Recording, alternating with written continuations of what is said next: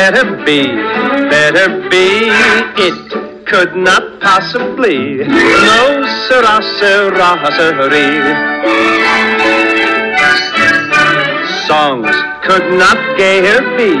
Sound your do, re or mi, re mi fa sol la si, fa la la la follow me. Hello, and welcome to Media Evil, a medieval pop culture podcast, where we talk about how medieval and medieval inspired movies, TV, and books depict the medieval world. What did they get right? What did they get wrong? And what do they tell us about how modern people see the medieval past? I'm Sarah Ifft Decker, a medieval historian, and today I'm joined once again by my mother, Beth Greenfeld, to discuss a 1955 film, The Court Jester. So, Mom, welcome. Thank you for guesting again. Thank you for having me. Why don't you tell the listeners a little bit about yourself in case this is their first time hearing you on the podcast and why you wanted to talk about this particular film? Oh, well, I live to be Sarah's guest. I think this is my fourth time and I think I was actually your first guest, or at least that says that in a blurb for Timeline. yes, I think you were because uh, you were on when Ollie and I were co hosting, and uh, we didn't have that many guests. Most of the time, it was just the two of us. Right. At any rate, so Sarah's father was cooking dinner, and he was cooking with a mortar and a pestle, which granted he's been doing for 40 years.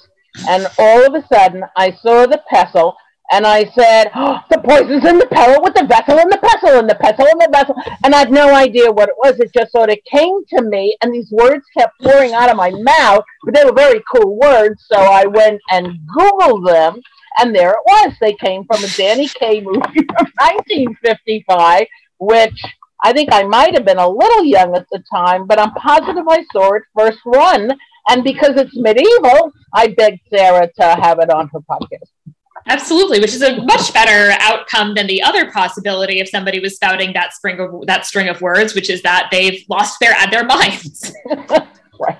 So yes, the court jester, released in 1955 when I was not alive, stars Danny Kaye as Hubert Hawkins, who uh, is is one of ours, Mom. He's uh, he's Brooklyn a Brooklyn Jew, date born David Daniel Kaminsky. Yep. Yeah. yeah. Your father asked if we're related, but I because I, think we have Kaminskis or Kamenetskis in the family, but yeah. probably not. So he's probably not our cousin. Uh, he died like one week after I was born. That's interesting. So maybe yeah. there is a soul connection. Yeah, yeah. And given his journey in this movie, I thought it was particularly a fun fact that he actually was knighted. He was knighted by Queen uh, Margaret II of Denmark in 1983, I believe, after playing Hans Christian Andersen. That's a good reason. Also has Glynis Johns as Maid Jean, who, according to Wikipedia at least, is 98, the oldest living Academy Award nominee.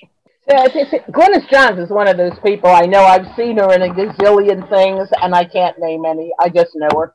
I'm not a hundred percent sure I actually have seen her in anything.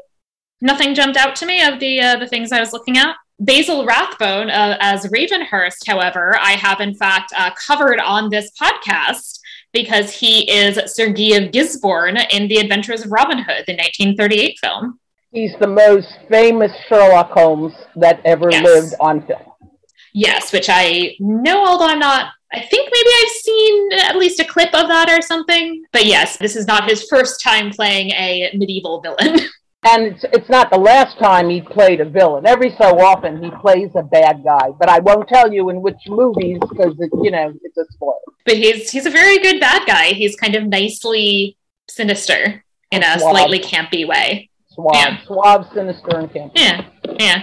And finally, Angela Lansbury is Gwendolyn. and I, of course, knew Angela Lansbury had once been young, but in my head, she's absolutely just Jessica Fletcher and Murder She Wrote and like animated, but the uh, the teapot in uh, Beauty and the Beast, and also she is the grandmother in the, in the animated Anastasia. People who see a lot of old movies, it is always so much fun to see her playing a very, very young kitchen maid in a mystery thriller called Gaslight with, I'm pretty sure, Ingmar Ber- Ingrid, Ingrid Bergman. Ah, which is where the term gaslighting came from, right? Well, it, my, I don't know which came first, but yes, Okay. that's what the movie movie's about. And she is actually in uh, some a few years after this, but that's already a sort of matriarchal role. She's in the Manchurian Candidate, the original one. The Gaslight might be her first movie. And for us older folks, you can't leave out Mildred Natwick. Who, She plays Griselda, yes. She plays Griselda, and she was in a TV show with, could it be Helen Hayes? One of the other women of about her age. They called the Snoop Sisters, which was a lot of fun many years ago. And she was the mother of, I guess, Jane Fonda in Barefoot in the Park. And Hmm. she was just perfect, absolutely perfect for everything she ever did. Oh, yep, she was she was great. So at this point, we can get into the enumeratio or recap, uh, where we go through the basic plot of the film, which opens with a song. Life could not better be. I uh, I appreciate the like non Dark Ages medieval perspective, though. Absolutely, you know, watching this in you know the particular moment of like late May 2022. By you know watching this, I'm like, eh, it could it could be better. Could be better.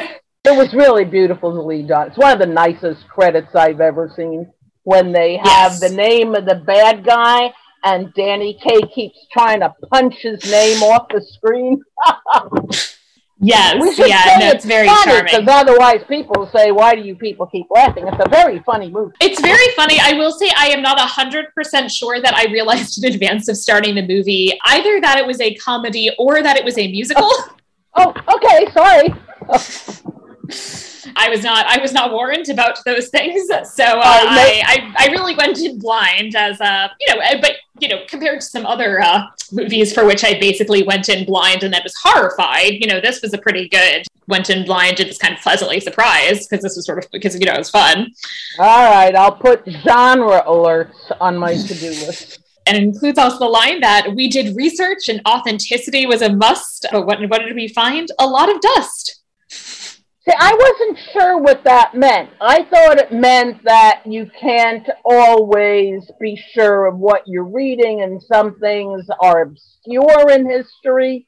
I interpreted it very literally as somebody who has done a lot of archival research and is about to go and do more archival research finally, thanks to the pandemic not being over exactly, but travel being possible. And you, you do find a lot of dust. I would constantly come home from the archives with my clothes literally covered in dust, that there is actually dust on old books.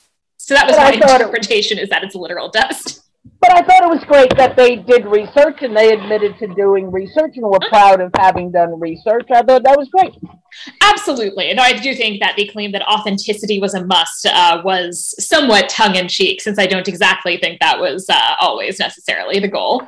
Though, you know, it's not not necessarily the worst offender, but of course, the entire overall plot is not, in fact, about a specific real person or a series of events. Yeah, right. Well, it depends. Doesn't anybody think Robin Hood was really real?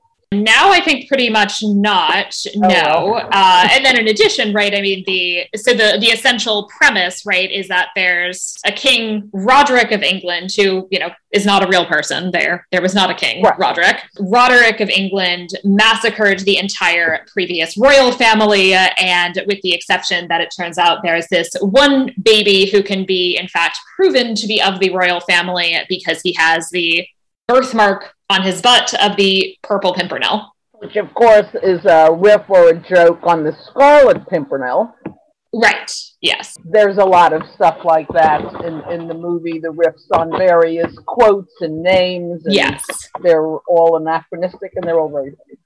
Yes, absolutely. But yeah, so this is not referring to a real series of events, though obviously there are changeovers that are sometimes brutal, certainly between different royal houses, etc. But it's not a specific real set of events. And we also do meet that we have uh, our, our sort of Robin Hood stand in in the form of the Black Fox. Although you noted that there's another referent for this particular character. Somebody thinks he's more like Zorro than he is like Robin Hood because of his costume. I can see because he has well he sort of combines them right because he does he does have a mask which is sort of zorro-esque but Right. the rest of it he's mostly in fact despite being called the black fox he's mostly wearing green and Is obviously the outlaws in the forest is sort of obviously robin hood And the other thing is, this is what Basil Rathbone seems to do when he's not being Sherlock Holmes. He goes into these period movies, and he This is Robin Hood. actually is a super duper sword fighter. And he plays the Hmm. bad guy in all these movies, and he loses the sword fight at the end of the movie. right So he did that in Zorro too. right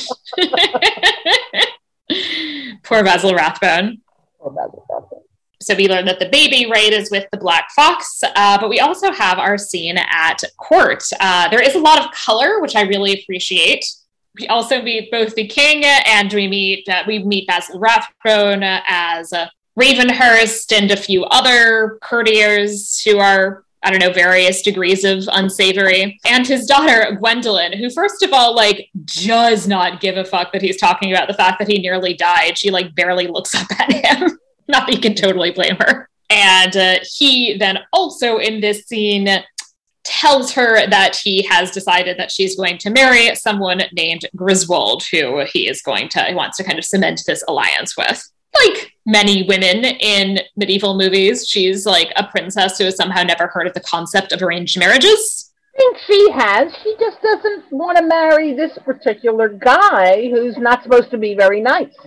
Well, at first she says that, and then she says, I'm going to marry for love. And then she says, like, it's fated. My my witch said so, or you know, Griselda Griselda said so. and we have this sort of half-hearted Roderick's like, "Ugh, we're gonna burn her as a witch, and Grizel and and Gwendolyn's like, don't you dare! I'll you know throw myself out the window. And he's like, oh, fine. I like that they're always very half-hearted. I, I think that's enough. I don't think they burned witches then, but No, this is a. I mean, it, it's not actually clear what year this takes place specifically, but if we're assuming vaguely Robin Hoodish times, right. That would be before witch persecution is something that would be really at all a significant phenomenon. And also in England specifically, they hanged rather than burned witches. Uh, okay, well then, definitely not true. Definitely not true. They didn't do that not authentic. It's when they, we, we get back to the forest is when I first realized, oh, I guess this is a musical because you know a song in the over the credits, right, is one thing. It could just Oh. be that song. now that there's like a you know an in universe song, now I'm like, oh, I guess this is a musical. Uh, that the Black Fox has a song about how you can't outfox the fox. That's Yes. the one where Danny Kaye is unmasked, right? That he's not the Yes. fox because he's been pretending and or having fun, and we're supposed to, as the audience, think Danny Kaye is the black fox, but he's not. yes, yes, that's right. That he's uh, uh, he's in fact just uh, just the minstrel, and he brings along as well this troupe of little people who are assorted acrobats and tumblers, and essentially he seems to be suggesting that they should replace him as the entertainers, while he can then go and actually fight, which uh, gets shut down because they don't want to have to feed all these extra people. So it's actually very nice the way he argues on their behalf for a long time. And for a long time refuses to take no for an answer that they will be useful, they can do this, they can do that. Yes, no, that that is very nice, and you know, not and not very nice, of course, of the Fox to to dismiss them. And you know, and I will say, I it would have been nice if at least one or two of them could have been a bit more of a of a proper character. Right. But I do like that they, as a group, at least have an arc of, in fact, affirming that they have value. I don't think we could have had a happy ending without them. Absolutely. You want to hear more about them now, or wait till we get to the treatment Yeah. Why don't you of the little share? Why don't you share your research on them now? They're actually were under they they were in Europe, and then they had to get the hell out of Europe because it was in 1938 or so. Mhm. And I guess they got invited to the World's Fair that we had here. Uh-huh. So they got the hell out of Austria because they knew what was happening to little people, disabled people, people, Mhm. dis- people who were not, you know, what the Nazis wanted. So once they got here, they stayed and did vaudeville movies, TV. But on the way from Austria here, they passed by Hungary, found two Jewish little people. That's two strikes against you. So they took them into their group Mm-hmm. and they all escaped to the United States. That's awesome. Yeah, Good for them. And I'm, you know, I'm, I'm glad they got hired and got paid well for this movie. and Hermione, they're Hopefully called. Hermione's little people or whatever. The, Hermione is, um, she's a Czech woman who had her Hmm. stepson find them for, to Mhm. be in a circus. So they were brought over here for the World's Fair as a circus act, and it just worked out very well time wise. Wow, very interesting. We have the Black Fox and his people are the ones who have the, the baby with the purple pimpernel. Hawkins is the one whose job it is to hold the baby and expose the top of his posterior with the purple pimpernel so that people could say, Your Majesty, at this baby's butt. Yep.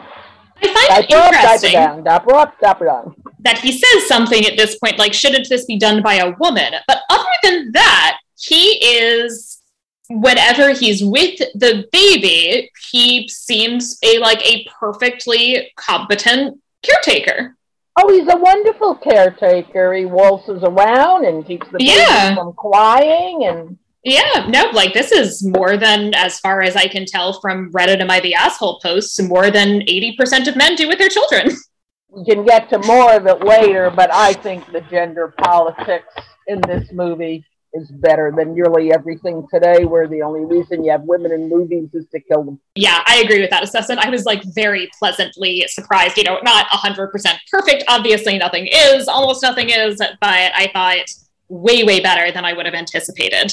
And of course, related to that, we also meet Maid Jean, who is one of who is a captain, and you know, a woman who is a captain among the uh, the Black Foxes group.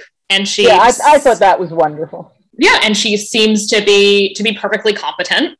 Oh, more than she's as Uh, clever as hell. yeah i mean and, and like increasingly as she you know she's a major character right and as we get more and more of her i think she's really great but even in this initial introduction it's at least very clear that she is competent and that everybody respects her Right. She's never mocked for being a woman or it's not there's no claim there's no sense that her authority is undermined at all by her being a woman i thought that was very Oh, She's great, and she doesn't, you know, she's not oh falling for the, you know, what do they call those? The bad boys.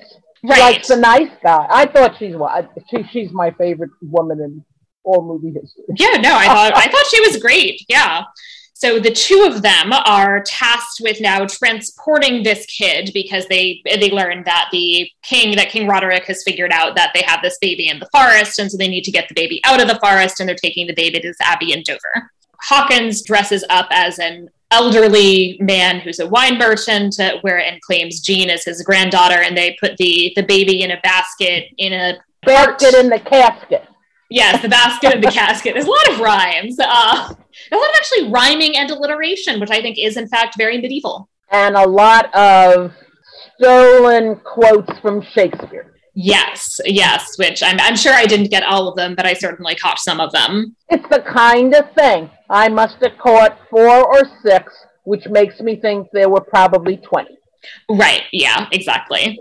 But my 48 hours of renting the movie had run out, and I didn't see it for the second time to see if I could catch my quotes. Right. They go off together. I will say there is the the one comedic scene that I was a little like eh, eh, on was this scene where they're in disguise and are trying to allay the suspicions of the king's soldiers who they run into and he's sort of you know he's pretending to be very old and to maybe not necessarily hear that well. And then they claim that the daughter that jean is a deaf mute. And there's this whole thing with like what i assume is like faux sign language. And that scene did feel a little to me like it's using disability like real disabilities but like feigned but real in reality real disabilities as a joke. Yes, I can see that, but it it worked. I mean, they didn't have Yeah. too many options, and it's a classic joke. It's usually in foreign languages as opposed to sign language, when one of the parties goes on talking forever and the bad guy says, What did he just say? And the answer is, He said no. Right. So they, they did that with sign language as opposed to foreign languages. So and that part didn't necessarily bother me. And then they're like, oh, stutters, which like yeah, then sort of seems like it's making fun of stuttering. So you know, so this is a scene that I would say didn't feel like it held up as much to me in terms of right. okay. making jokes that I would hope they might think twice about before making in 2022. Though he also does speak 87 languages. I mean, you're a better judge than I am, but there's one part in the movie where Danny Kaye is speaking Italian and French and German, and the accent sounded great to me. The accent sounded great. He is not, I think, saying entirely what he coherent sentences so he did a really good job on the accents but it's you know it's real words but it's not actually from what oh. i got of the french and italian the spanish later actually is okay but the french and italian and my german isn't good enough to be sure about that the french and italian struck me as he's basically speaking like not exactly gibberish but like a sort of series of not entirely connected oh, words okay. and phrases See, I'd have to watch that again too, because I thought the French was sort of okay. But I, yeah, another four dollars I'm going to have to pay to do this again. Right, but the accent was good and we do again like as they're traveling together uh, the baby fortunately you know doesn't cry until after all of this. And at the shed that they're hiding in i think it's really nice again that he he takes care of the kid. He does not hand the baby immediately over to the woman. Right. i thought that was very nice. And actually every time she has the baby she hands them off to somebody else. Usually a man in fact if it's either him or the guy that with the whistle signal. Yeah. Right. Yeah. No, she's really not holding on to this baby very frequently. They're in this uh, shed somewhere and uh, he's clearly interested in her but she's really the one who actually i think takes really the initiative in terms Absolutely. of flirting with him and basically saying you know we're you know we're going to basically like saying like we're going to have to share this bed and uh, you know saying like oh i need you to move your arm up there and i'll kind of you know snuggle underneath it uh, so, you know she as i said very much takes the initiative he asks like could you be attracted to a man who wasn't a fighter and she basically says you know she's attracted to kindness and uh, yeah. you know other kinds of qualities. It's really very nice. It was beautiful. Yeah. And of course, the one obstacle, of course, in her plan, their plan, is the fact that, well, we can't prioritize this at the moment, right? We can't prioritize our romance while we have all of these things to do to eventually put this infant on the throne. Which is right. I mean, you to do. Yeah. And you can probably still get married. They're in a shed, hiding from everybody. I didn't say imminently, but I meant like I don't think they actually have to wait until this baby is twenty to get married.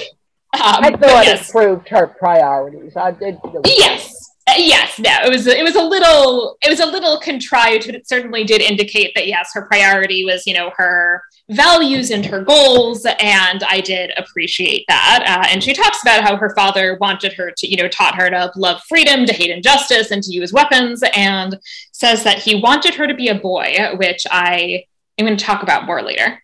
Okay. And then as they're attempt as you know as they're attempting to have some kind of friendly, intimate interaction.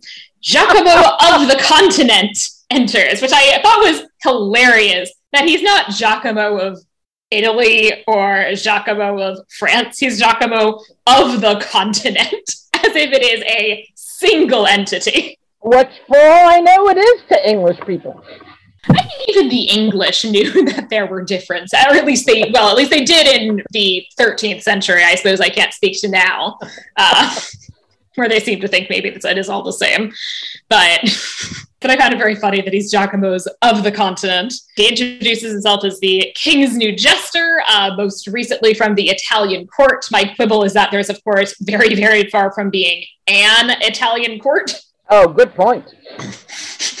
or an Italy, you right. know? Introduces himself, emphasizes all of his great qualities, though, as we'll see, maybe not quite all of his qualities introduces himself as Giacomo King, the incomparable Giacomo King of jesters, jester of kings, and as he's in the middle of this spiel for the second time, Jane hits him over the head.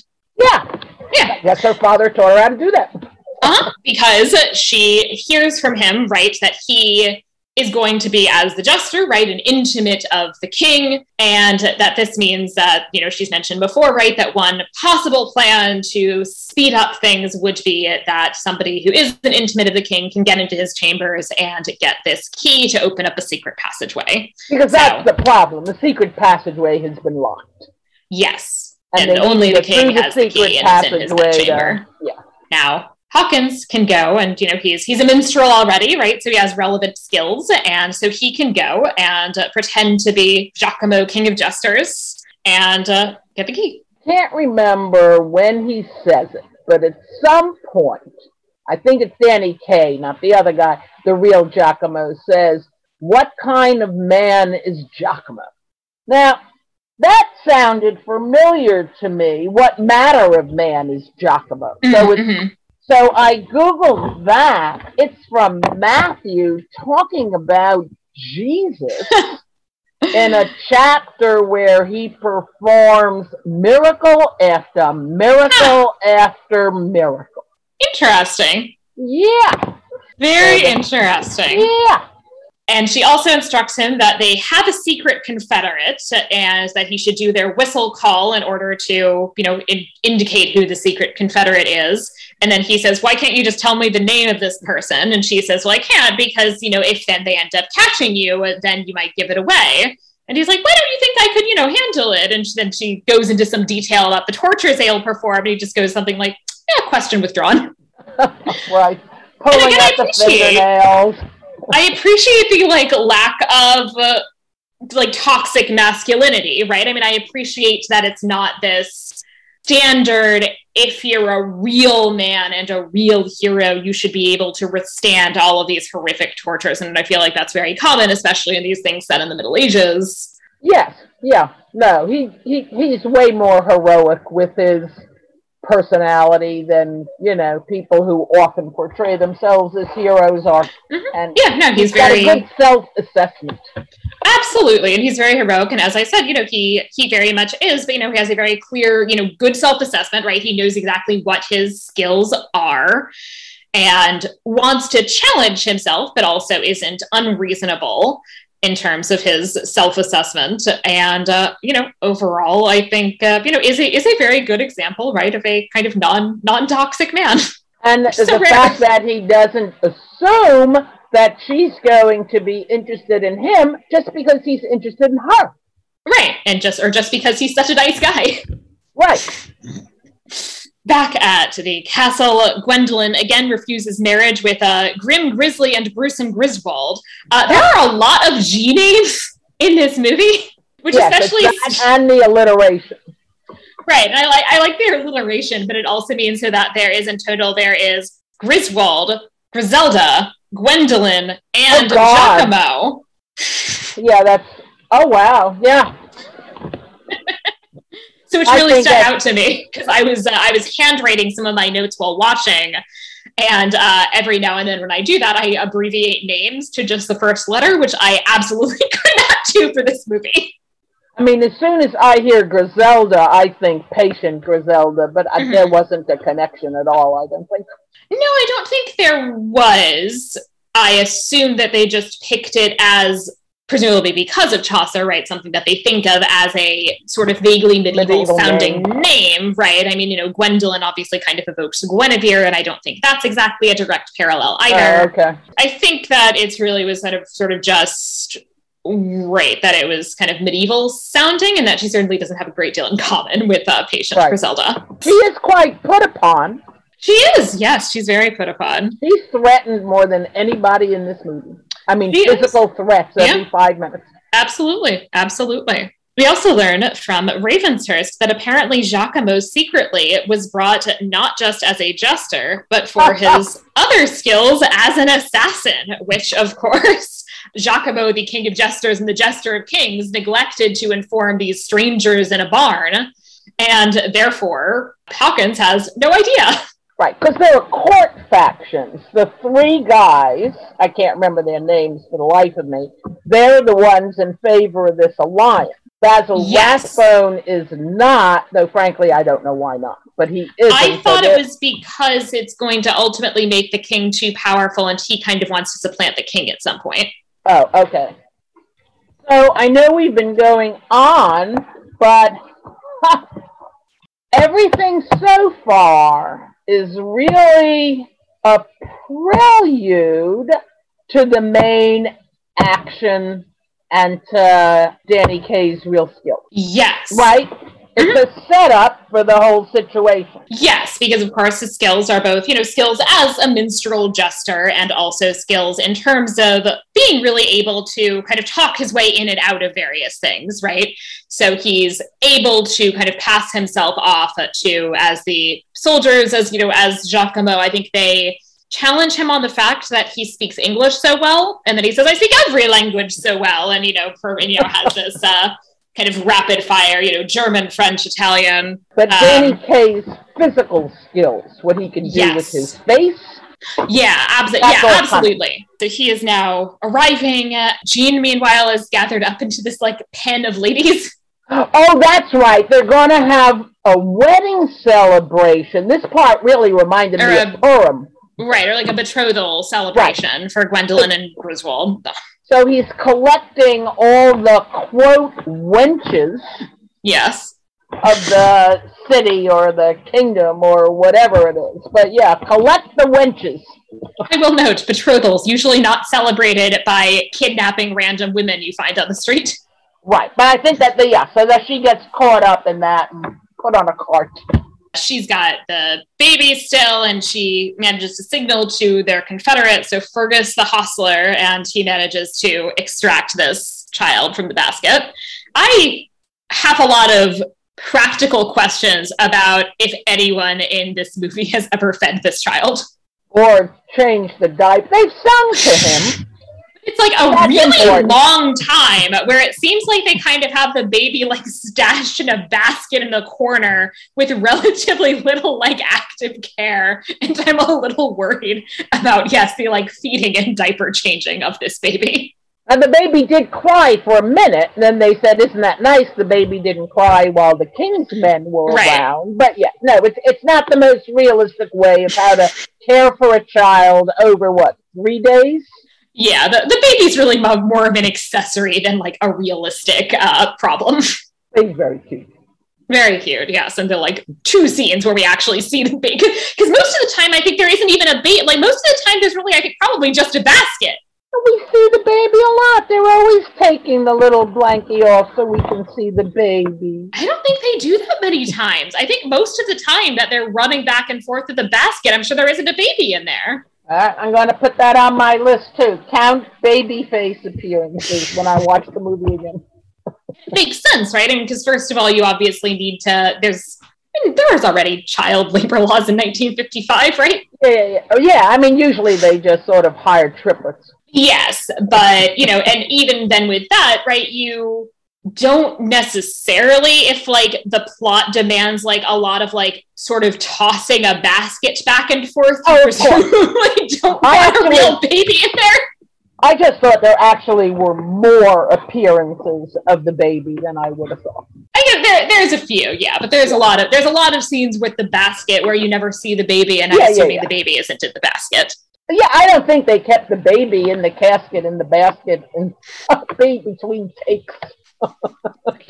Giacomo also, we learned, really seems to have agreed to assassinate a whole lot of people. Three. Hmm. That's a bunch. Yep, de- decent amount of people. Gwendolyn is not happy because it's the eve of Griswold's arrival. She is not happy about this marriage and basically tells Griselda, like, yeah, you and I are both going to poison ourselves uh, if, before I have to marry this dude and also then uh, she accuses her of witchcraft and says you know i know you do the thing where you look people in the eyes and manage to you know bend them to your will. And griselda clearly just trying to not be forced to drink poison says oh well right. that that guy who showed up today jester that's your true love. But it's, it's, she threatens her with poison. She threatens her with a knife. She threatens to throw her out of the tower window yeah, yeah, yeah, a whole lot of a whole lot of different deaths for poor Griselda the witch. Griselda gets threatened a lot, and the other thing is that Gwendolyn threatens suicide all the time. That's how she bends her father to her will. Yeah. I'll kill myself if you make me do this. I'll just say he, she must have been quite uh, a untoward girl if he keeps sort of believing her most of the time until it gets too much for him. I mean, you know, she really does. She really does have this kind of like deadpan that she's just like, I will throw myself off this off the window of the highest tower if you do, if you do this. Uh, wait, uh, please, I am so sorry. I don't I don't mean to laugh at suicidal impulses, but Angela Lansbury's really funny. Obviously, She's very good. If it was true, it wouldn't be funny at all. But yeah, Yes, but she's she's very very good, and obviously threatening suicide is also not funny. But you know, but yes, but it, it- they're very good. Hawkins is you know really getting into his role, and he's going around kind of whistling and humming the signal in the hopes of managing to come across their secret Confederate. Then mistakes where the sound of whistling is coming from, and mistakenly thinks that Ravenhurst is actually his his friend. I'm just going to say that every time you say Hawkins, I have no idea who you're talking about. Danny Kaye. I, because I just say Danny Kaye, so I have to translate in my head. And the same with Ravenshurst. Basil I just translate. Yeah. So okay. If I sort of sound or look confused, it's because I forgot the name of the character. Ravenshurst, of course, thinks that he is an assassin. So it's one of those kind of classic uh, comedic Right. things, right, where they have this whole chat where they both have a completely different understanding of what it is that the other is saying. Right. Since, of course, they are both plotting, but about very different things. Right. And they the- are Confederates, but not for the conspiracy they think they're Confederates for. Well, right, because the real Giacomo is supposed to aid Ravenshurst in this other plot. Right. And Danny Kaye thinks that Ravenshurst is conspiring with him to, you know, bring the baby to the throne. Right. And is very surprised. he didn't seem like the type. He's like, do they know? Wonderful stuff. Okay. And anyway, so back to, I think we're back to Griselda. You have to get Danny Kaye to love Gwendolyn. Before we do have the whole uh, Oh. bit where he's having that conversation with the king, right? And uh, the king is asking, you know, what's going on with the duke and the doge after, you know, what happened with the duchess. And he invents this lengthy, complicated, and very alliterative and rhyming story, which I think might involve them all mutually killing each other. And then the king is very The surprised. Duchess of Urba. Urba. Yes, the king is then very surprised because the duchess just had a bout of rheumatism because she's 83. But he manages to pass it off as, you know, he was joking the whole time, Right. of course. So yeah, then we have Griselda, who now needs to enchant Faux Giacomo into being in love with the princess and has this whole spell that he'll get knocked in and out of by snapping. Right. And what she doesn't do, so I thought when she set it up that she snapped her fingers to get him into this trance, and then she snapped her fingers to get him out. But it seems that any finger snapping, Yes. anybody doing it. So for the next 45 minutes, people are snapping, and he's in and he's out, and he's in and he's out, and he's two totally different people. yes. In one, he's the suave, debonair hero who knows how to sword fight. And in the other one, he's, you know, nice, sweet. What'd you say his name is? Hawkins? Yes. You know, that Yeah. doesn't have all these particular skills. And his, his face changes, his posture changes. Yes. Yeah, which is really, really well done. There's then, of course, an, a comedy of errors. So at this point, Jean, by virtue of getting into the castle as one of the like random kidnapped wenches, has gone and popped into the king's chamber and grabbed the key. So she now has the key. She gives it to him. He then, because he's then he's in this other persona and he's going to seduce Gwendolyn, he then gives her the key. Right. And then it drops to the floor and oh, the the king comes in and the king comes in and he's ho- right floor. he's holding it and she's holding it and at some point she drops it and the king's saying like oh it's like it's you know i knew you'd finally come around and then he drops it and then she drops the key and he's like god damn it yes and meanwhile there is this kind of constant snapping in this interaction and he's like basically hanging like off the window and is very chill about this when he's in his like fancy Giacomo persona and very not chill about this when he's Hawkins. Oh, when he's Giacomo, he's better than Tarzan. The way Yes. he swi and that they really are. I mean, that's not really, really, but in the movie, they're at Dover Castle. So Right. this castle is really high up, and it's got all these cliffs, and then it's got what the English Channel down there, Right, right. and he's swinging from window to window of this castle on this rope when he, you know, when he's bewitched. Right. During all of this, he also at some point meets with Ravenshurst and, you know, pl- and agrees to the, these multiple assassinations. Right. While he's still in his persona, he also, because he doesn't know who Jean is, it seems, he accidentally, you know, donates her to the king as his, like, top wench of the evening. I think they don't know what each other has done. No, I mean, both of them are very personas. They- Yes. And specifically that Griselda then actually, you know, says specifically like you won't know what's happened, Right. what happened previously when you were in the other persona. Now that I'm knocking you out of the spell, you really you'll have no idea and you'll think you just fell asleep. And he in fact is like, Oh, I feel so bad. I was supposed to have this meeting with Ravenshurst, which he of course thought was about something completely different. Right. He does know, doesn't he, that Gwendolyn thinks they're going to get married or something? No, He doesn't know that. no. Because I think when it gets revealed, I think he's genuinely shocked. Oh, okay. So the only person who knows that besides Gwendolyn and Is those Griselda. people is Griselda. No, Captain Jean. Does she know? He sees them together. That's something. right. That's right. So she's yeah, yeah, yeah. yeah. At some point, she thinks she figures something out. At some point, the baby, when he's now as his true self, the baby, the basket baby, gets passed off to him.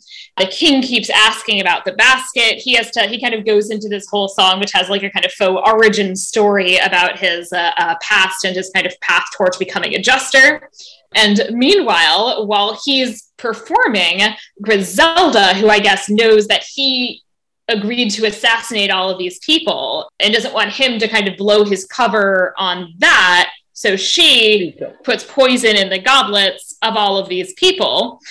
Yeah, thing. and, and we should say that it's not our fault. If this sounds like a very complicated plot, it's because it is. Yes. Yes. Yeah, uh, with singing and and. Pertwee. Oh, okay. Even with singing and dancing, it's a complicated plot. It is a complicated plot, yes. You know, so he, so you know, he's doing this performance. He creates a distraction so that Jean can escape with the basket. Also, inadvertently creates a distraction which allows Griselda to poison all of these people, and they have a toast, and all of these people die. And the king doesn't seem to care a whole lot. No, but Ra- and Ravenshurst is very impressed. Right. See, I told you he could do the job. Right. Griswold turns up. He's large and has a Scottish accent. Oh, I didn't catch the accent. Okay. Mm. Gwendolyn announces that she won't marry Griswold and that she loves another. And she kind of goes through this whole thing. And Giacomo, or, you know, Hawkins as Giacomo, right, is, you know, singing, is like singing this, like, like follow up to her. And he really, I think, in this scene, when like the song, you know, he's continuing the song and he's like, you know, oh, she loves Giacomo. And he's like, oh, oh shit, that's me. so I, I think he was really surprised Oh, okay. You're right. she also, I think they initially, you know, she threatens to commit suicide once again if he is executed. Oh, the king decided to execute him just for having a thing with the daughter or being somebody Right. the daughter wants to marry, And Griswold challenges him to a duel. which can't happen because he's not noble. Right. And so they put into process, I guess, that he's going to go through all of these tests so he can be knighted ultimately. Right. So some people think that's the funniest part of the movie that this five year initiation takes place in four minutes. And that like other people are doing everything, right? And he's like, oh, you have to like shoot this animal with an arrow. And he's like, I never even shot the arrow. It's just like, you know, I mean, yeah. Ravenshurst, it's like one of Ravenshurst's men from behind, you know, from behind him shoots the arrow. Yep, past So yes. So he goes through this whole initiation scene. It's announced that they're going to have this combat. Gwend- Gwendolyn is going to wed the victor. So Joan has already had her thing with the king. She's about she's about she's- to. oh, okay. Yeah. So the the one other thing is that at this point, Ravenshurst had the. It turns out that Giacomo had and had in fact met one person at court, and that's the person who is the Uh-oh. secret agent of Ravenshurst, who says, uh, you know, and Ravenshurst is like, Not "Your guy is doing such a good job." And he's like, yeah, except for one small problem. That is not Giacomo. And at that point, they also think they decide they think that he is in fact the Black Fox. Who everybody wants dead because he's anti-authority. Yes. Yes. Well, and also I think Ravenshurst also doesn't want, or sorry, he's not really anti-authority in the same way that Robin Hood's not really anti-authority. He wants this like baby on the throne. He's anti-usurper. Okay. He wants the yes. And Ravenshurst presumably doesn't want that either, because I think Ravenshurst wants him to be wants himself to be on the throne. One would think. And he just wants to usurp the usurper, which is presumably not any better from the Black Fox's perspective. right. But this is when Jean has And her probably scene worse. with the king. Uh, yes, Oh, okay. Which is excellent. So first she kind of seduces him so that she can recover the king, and then because she obviously doesn't want to sleep with him, she uh, masterfully unseduces him by starting to go on about the scourge that killed everybody in her family. Which is presented as essentially simultaneously uh, genetic and also catching.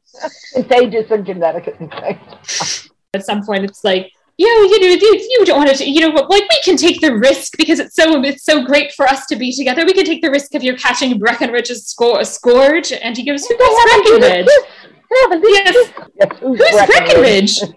My father."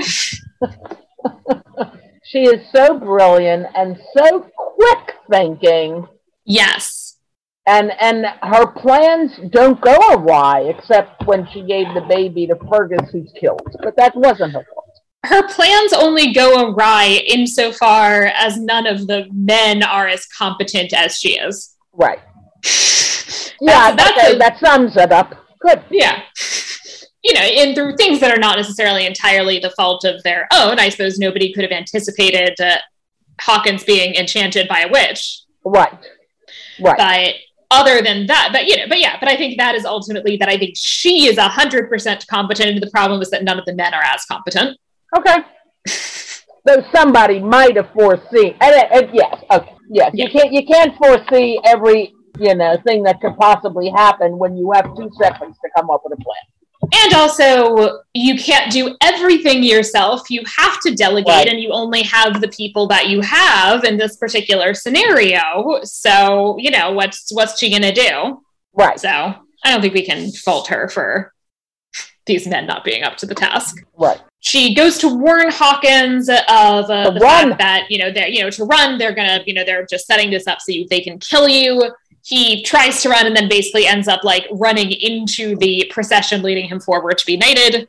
Okay. So those people, the Jackson, Michigan Zouave Drill Team, and they're a U.S. Civil War reenactment group.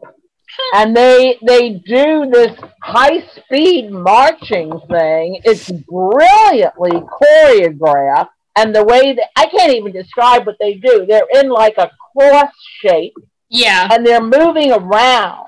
And Danny Kaye keeps switching from line to line, so he's never at the front. Right, because he has to be The at way the he front to get move knighted. through Yeah. their intricacies, it's it's a brilliantly choreographed number. Oh yeah, absolutely, and very very impressively done physically speaking. You know, yeah, for, for Yeah, all of these people. Yeah, yeah. and it's a brilliantly choreographed, but also brilliantly carried out. Yes, but that's what they do. These people go Yeah. to civil. I don't know how they can do it as a reenactment. They didn't do that in the Civil War, but I guess they know the kind of certain precision movements, and then somebody Right. choreographed the, you know, Yeah, rifle up, rifle down, whatever. right. Yeah, but, but Danny Kaye too obviously does an He's- excellent job. He's amazing. I love, Oh. I love Danny Kaye more than anybody when I was growing up. I am not a hundred percent sure I had heard of him until you suggested we watch this movie. Okay. So Griswold uh, challenges Giacomo to this duel. Jean tells him that he should accept the challenge because the Black Fox is going to come and fight in your place. But it turns out that he is going to the lists like immediately.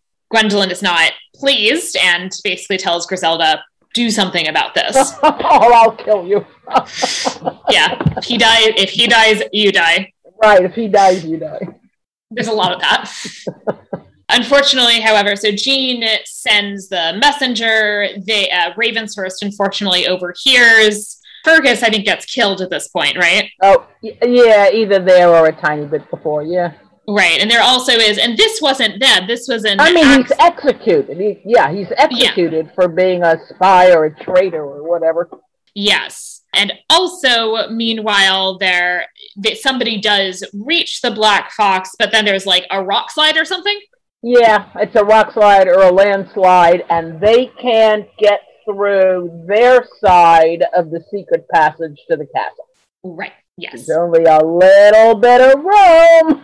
yes, and says something like only somebody, I think they say the size of a child, could get Right. through, and then Right. it says, Ah, call back the little people. And that's one of the great things about the movie. Yeah. So Griselda, meanwhile, has her own plan, which is that she's they're going to do a toast before they have their duel, and she puts poison in one of the cups. And so there's this, The you know, which are not the poison- matching cups. The poison in the pellets in the vessel. I think the pellet, pestle. the pellet with the poison is in the vessel with the Or with the pestle. pestle. the chalice with the palate. For well, first it's the chalice with the flat, palate has yeah. the brew that is true. And then eventually it's the flagon with the dragon has the poison in the pellet. They broke the chalice with the palace, so now the flagon with the dragon has the po- it has the pellet with the poison. Right. We're having and the, And the difficulty. pestle, oh, yeah, oh, I'd have to read. You can read it. It's all over the internet. And the vessel in the pestle has the brew that is true. yes, we're having and difficulty. Danny Kaye's trying to memorize this, and he Yes. gets totally confused. And then what? They tell Griswold also hears about Well, it. so he's getting he's already confused. He's more confused after that it switches, right? And then it's he's kind of repeating itself to, to to himself to try and memorize it. One of Griswold's men overhears. Oh, so now we have Griswold and Griswold and and Hawkins walk up to each other, both badly muttering. dragons and flagons and pestles and vessels. Right, and then they're basically fighting over the vessel with the pestle because it turns out now that's the one that isn't poisoned. And the king is so annoyed that he says, "You've made a mockery of this whole thing. No toast, just go fight." and now the sword fight. yes, and also there's a bit where the armor gets like hit by lightning, and now it's Yeah, like, yeah, yeah, yeah. And, uh, Da- who I can't remember. Danny Kaye's armor, I guess. Yeah, yeah, yeah. Hawkins gets hit by lightning, so it becomes magnetized. Yeah, so all of this, so, and that's also happening. So during the toast, they're both they're fighting over this glass, and like the other guy is like, st- like their like armor is sticking to each other. And I, the other guy is much heftier than than Hawkins, so he keeps pulling him, and and Danny Kaye is sort of slanted for much of that scene. Right. His armor is being pulled over the other guy. Right. So they they have their duel. There's a bit where it looks like uh, Griswold has chopped his head off, but he kind of, you know, his head kind of pops out. He just knocked his helmet off. Oh, they're jousting. Yeah, yeah. Yeah, They have- and everything. Oh yes, they're jousting. At some point, he manages to unhorse Griswold and then refuses to kill him. Uh, and there's an Othello line here that it says he loved not wisely but too well. Right, right. I'm not sure I can parse the meaning of the Othello line to this one because actually that's when he has killed Desdemona. Yeah, and yeah. Yeah. Yeah, he's killed her, and he says, "Oh, I loved her not wisely, but so oh bullshit. You just killed your wife for no reason at all. You didn't love her at all. But at any rate, I think it's just one of those mishmash of of Shakespeare quotes, some of which have to do Yes. with kings and whatnots, and, and some don't. But I don't think you can say, "Oh, this is the secret meaning behind why they picked this kind of quote." Right. Yeah. I I was not sure I could 100% parse parse that meaning. Right. And I could especially do others. I could do Uneasy Lies Roderick's Crown, Yes. which is way yeah. early because it is uneasy as, you know, a king's head that, you know, wears a Right. crown. And of course, it, yeah, and, and this is added to by the fact that Othello is such a complicated character in the ways that you know there's certainly an argument to me the whole portrayal is pretty racist, and so like there's like so much going on with Othello that I am not sure what they're doing with that quote. I think it's just a famous quote. Yes, I, I think that's true as well. To his own chagrin, the king is about to marry Gwendolyn to Giacomo or faux Giacomo when Ravenshurst reveals that, in fact, he's the Black Fox and that Jean is his accomplice. Wait a minute. Ravenhurst can't be the Black Fox. No, Ravenshurst reveals that. Well, he says that. I mean, he's wrong, obviously, but he says that Hawkins slash Giacomo Oh, oh, is the oh, Black okay. Fox. Okay, sorry, Yes. pronoun pronoun alert. Yes, and you know, and find like they and you know they get the basket and they find and you know start to find this baby. But meanwhile, of course, it turns out that the Black Fox has sent this troop of little people through the passageway, and so they all enter. And that's really why, right? We actually have like a battle as opposed to having all of our heroes get killed. and I could not begin to describe that battle.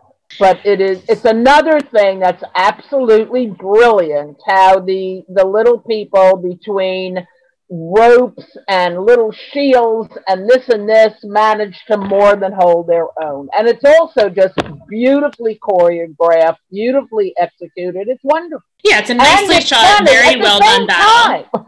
yeah, a nicely shot, very well done battle. Uh, Hawkins, you know, says like, "Yes, I am the Black Fox," and uh, he has also an extended one-on-one fight with Ravenshurst. I think we get another "If you die, you die" dead man Right. from Gwendolyn to Griselda, who then enchants him to be a really, really good swordsman, specifically.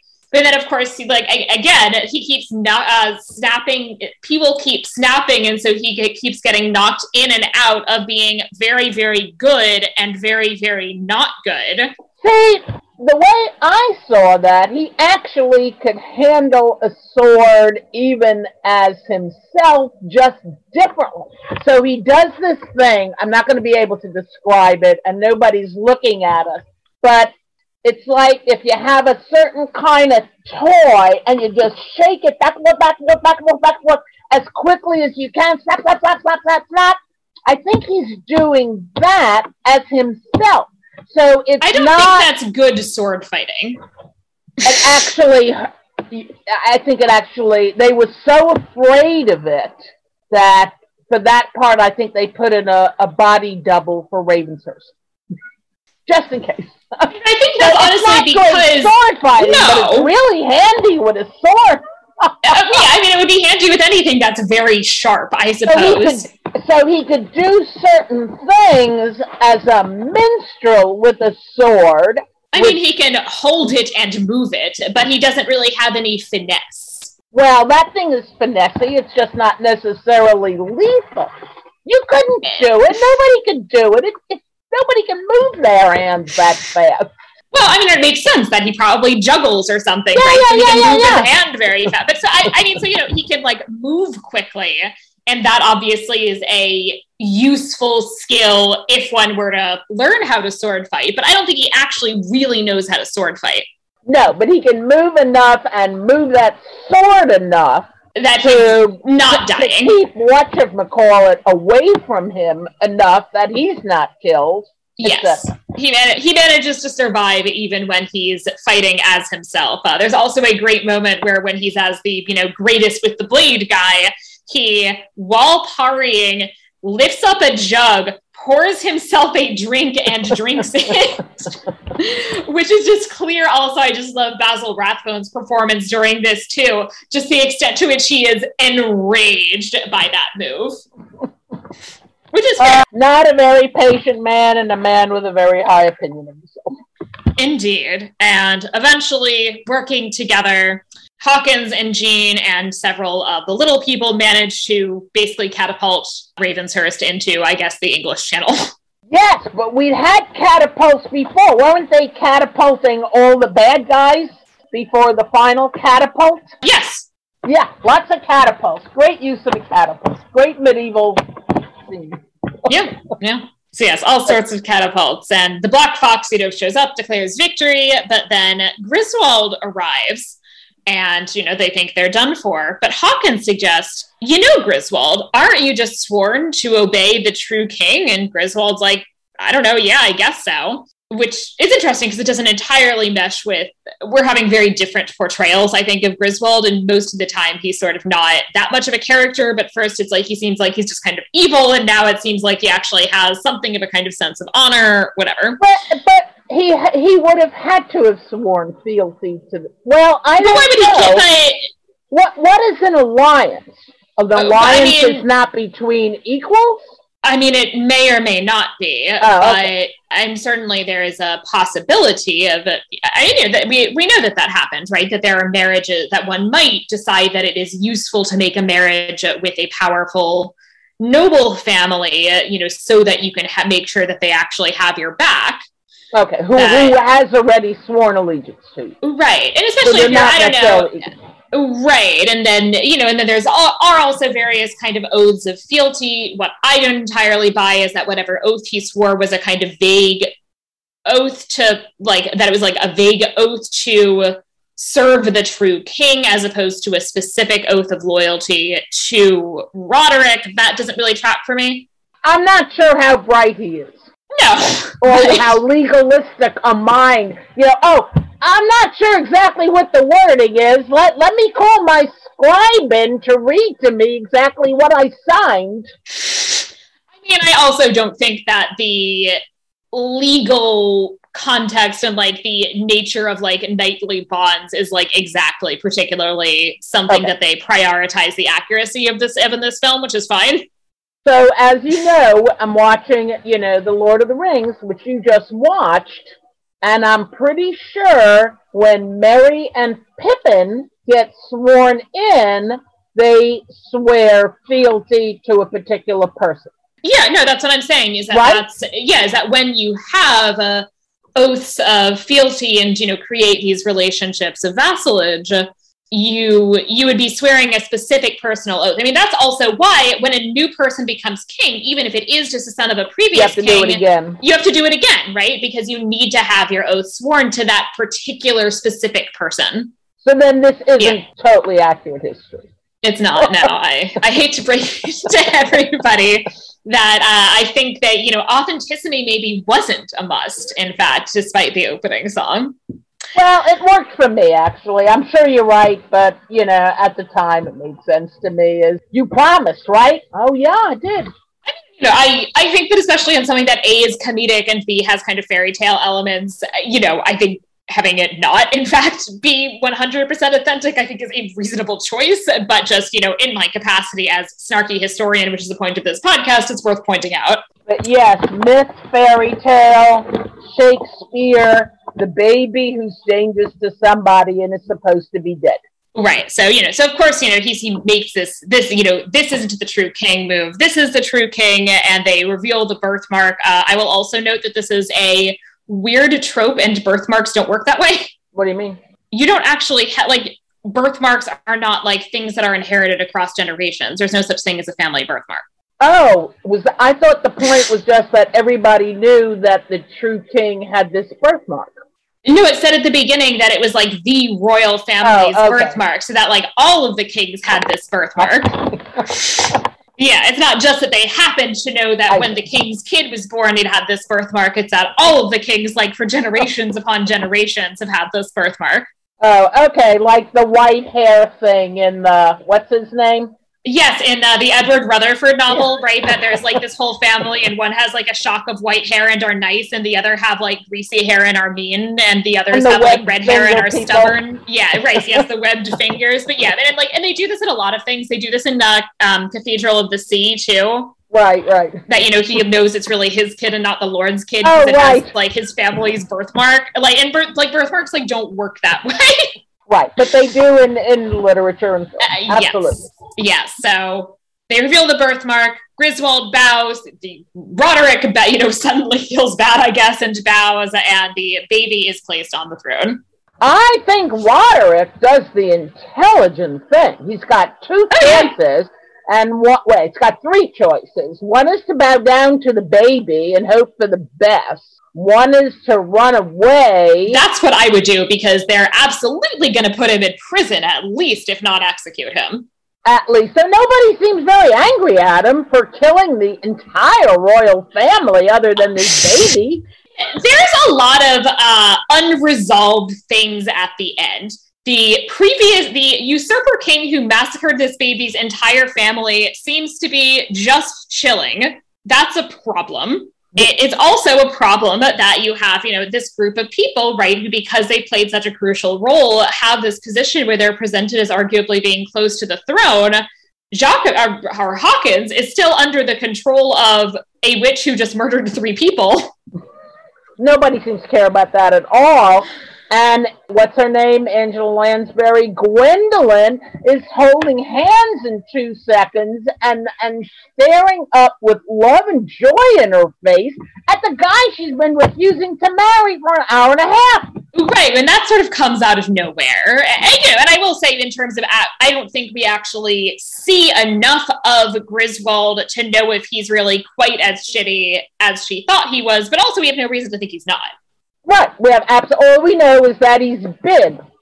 right. Yeah. I mean, we really know that he was big and that he was annoyed that this other guy was supposed to marry the woman that he was supposed to marry. Wait a minute. We, I think we learned something about him in the speech he gives when he's been unhorsed and Hawkins is holding the sword to his throat and he says, Kill me and why does he want to be killed? What does he say? Because he's been humiliated or what? I mean, he gives a very long speech about why. Yeah, he that he's be been killed. dishonored. Yeah, that he's been dishonored. Okay, so it's just your standard male knight thing. I yeah, lost, so I might as well be dead. Yeah, which isn't admirable, but it's okay. far from unique. And there are certainly okay. plenty of things that you've seen that present that, in fact, in a positive light. Yeah, no, I right. I mean, it's the heroic. I just couldn't remember exactly what he said, or if that gave us enough insight that we'd understand why all of a sudden he's a popular fellow. No, and so there's there's certainly nothing that we actually see Griswold do, which makes him clearly beyond the pale as an ally or as a right. husband.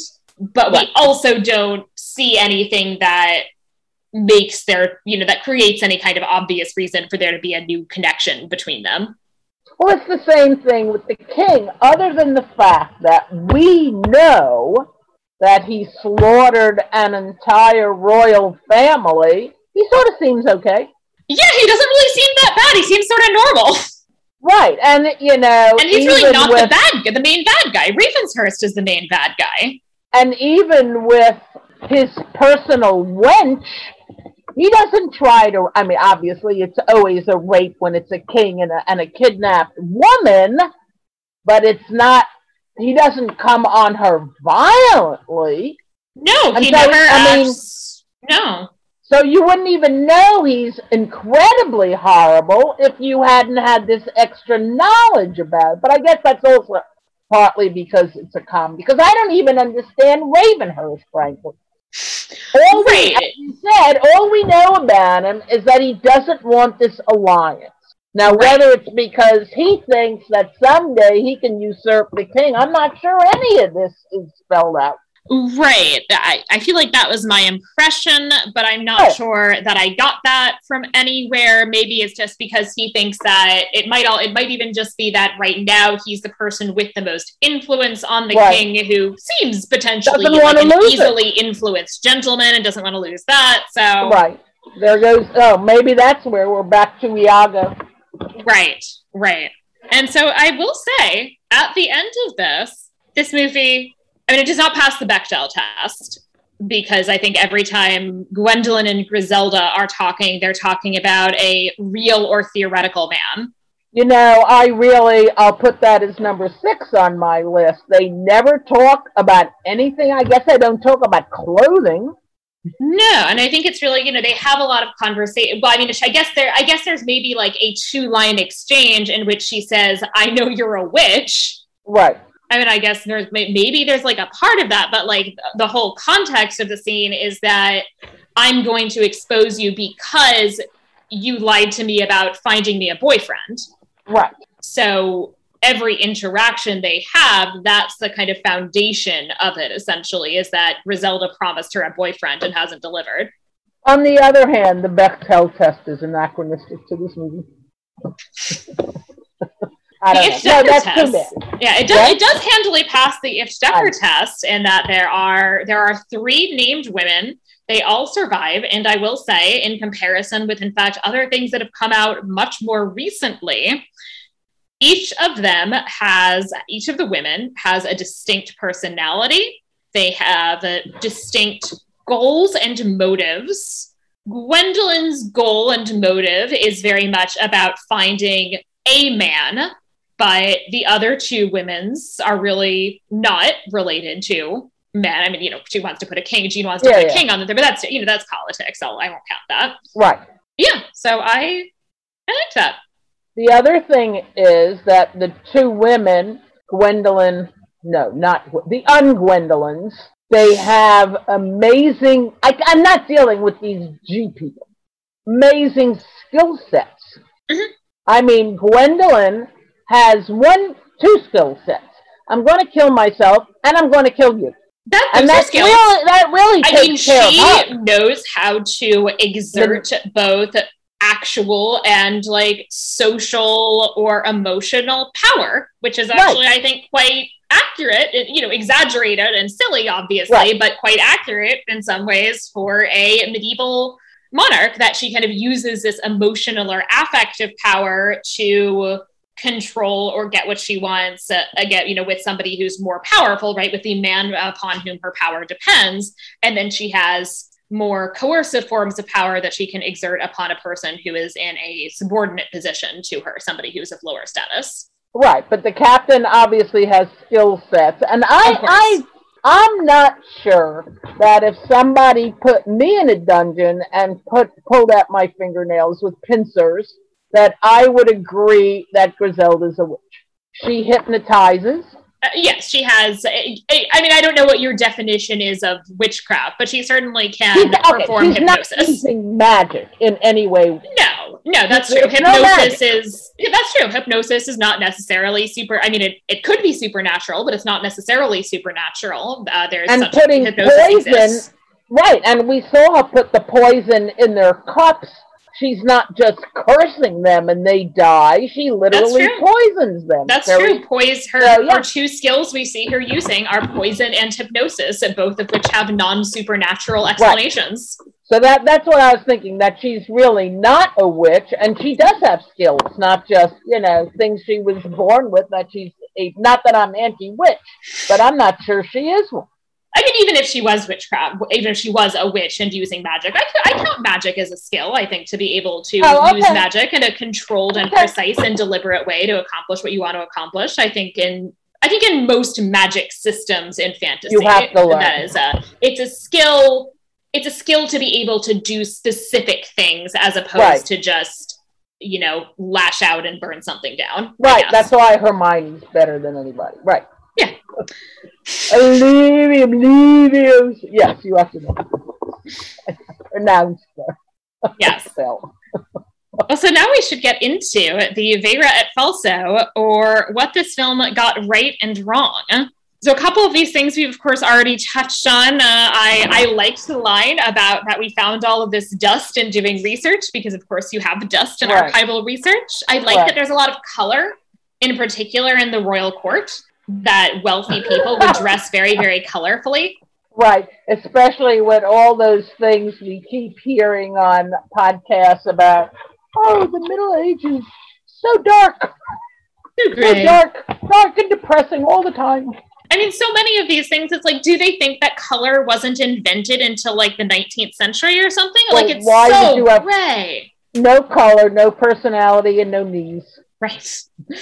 But yeah, so I really like that, like, there's that, especially, especially at the court and among people who are entertainers, both of which are contexts that make sense. The Black Fox and his men wear somewhat more muted colors, but that also makes sense, right? Because they're like hiding in the woods. And so it makes sense Yeah. that they're wearing like black and green. And it's, So, it's Edith, Edith Head did the costumes, and Edith Head is probably the most long-lived and brilliant um, costume designer that ever lived. And she Cool. Cool. Great. Yeah so yeah the, the costumes are great uh you know i think not necessarily specifically necessarily exactly authentic but it's not even you know i don't it doesn't even take place Do we in a specific even year, know? so I mean, Do we even know what a court jester? I mean, that's how I think of court jesters with those. But who there are images that that then tracks onto. I think there may be somewhat on the later side, uh, and I just meant also like you know the women's dresses and things like that are not did not strike me as particularly accurate. No. But they're they're very fun. I had sort of mixed feelings about Gwendolyn's protest at her arranged marriage, in that I appreciated that part of it is that she doesn't want to marry this specific person, the I want to marry for love is always kind of like, come on, you know you're not going to do that. You're a princess. Right. But I, I'm not sure. I think she wanted some say in it, particularly because she hated this guy so much. And if she says, I'm not marrying this guy, and her father doesn't throw her in a dungeon, why not go another step farther? Especially since her witch told her she's going to be able to marry for love. And it's really just, you know, the other thing is it's impossible to tell how old she is, but Right. it's really just a cry for independence, and whether you say that out loud or whether you don't. And remember, she doesn't have a mother. She doesn't have a mother. I mean, nobody has mothers. I Um, understand that. But she doesn't have a mother who would have said to her, No, you're not going to marry for love. Just give that up. I didn't. Why should you? Right. And because of course the thing is, and, and this is, you know, my other thing is that of course men don't marry for love either when you're talking about people of uh, this status for the, you know, for the most part, obviously Right. there's like your weird quirky situations like, you know, Henry VIII keep, think, keeps thinking he marries for love. Henry But- the Third, second, Henry II, yeah. second. Uh, yeah, I mean, so you know, yes, there are exceptions. One, and that you know, Eleanor too, arguably, you know, Right, was right, on, right. on board, and so yes, Oh, there are yeah. exceptions, but the in the vast majority of cases, and it's also like you know, you, marry for love, but you still marry. There are limits, right? I mean, you're marrying for love, but you're not going to love enough to marry a peasant. Or, Or yes, and it's also nice any arranged marriage. If you have any luck at all, you end up loving each other. You know, and that's and- yeah i mean that's certainly what's hoped for right is that you is that love comes after the marriage right, right. but that you know but that people are very much aware right that there are politics to this marriage and especially somebody like her who is presumably the heir to the throne there aren't any other she kids might have been able to stay home, which is a whole nother issue that we're not even going right to go but then into. also But that of course raises a lot of questions in terms of like if you're going if you're the heir to the throne and you're going to get married you should be quite smart about it right.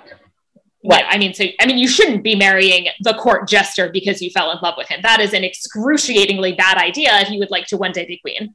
Oh, of course, of course, it's a terrible idea.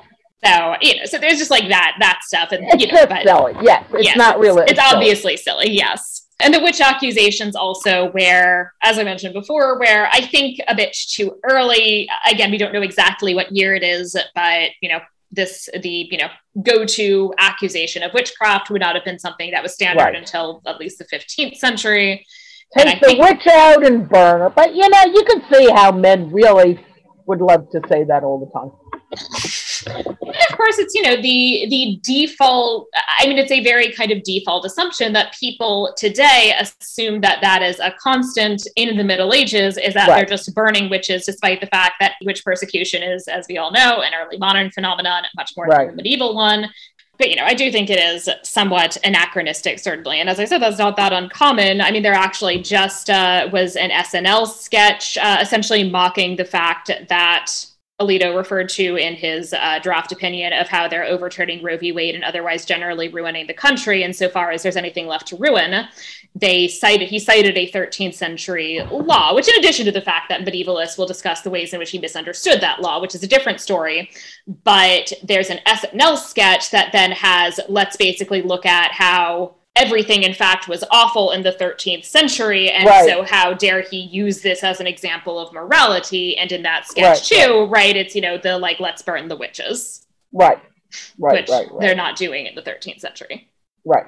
Now I'm so depressed. yeah well i thought jean's description of her father training her into behaving as though he wanted her to be a boy had an interesting resonance, at least, in that there is a really fascinating 13th century Old French romance, Le Roman de Silence, which basically tells the story of basically the context is that women are banned from inheriting. And so, in this noble family, they have a daughter and they just say, nope, never mind, and just raise the daughter as a son literally you know i mean they actually like everybody thinks that Uh-huh. it's a boy that the child is a boy the child is given the name silence which is interesting because it's in the vernacular it's not gendered Oh, cool. i mean or it's considered you know i mean it technically is you know has a gender in terms of like being a noun but it's not it doesn't have the kind of gendering necessary as whether in, in latin the name would be Mhm. either silentius or silentia Mhm. this uh, child grows up as a boy there's a lot of there's a lot of back and forth uh, and a lot of debates between like nurture uh, between like nature and reason essentially and it's a really interesting story which can very much be read as a trans narrative and is really fascinating with the exception of the fact that the end is that you know the king says you're a woman now and marries her which i think is not necessarily an end that i like.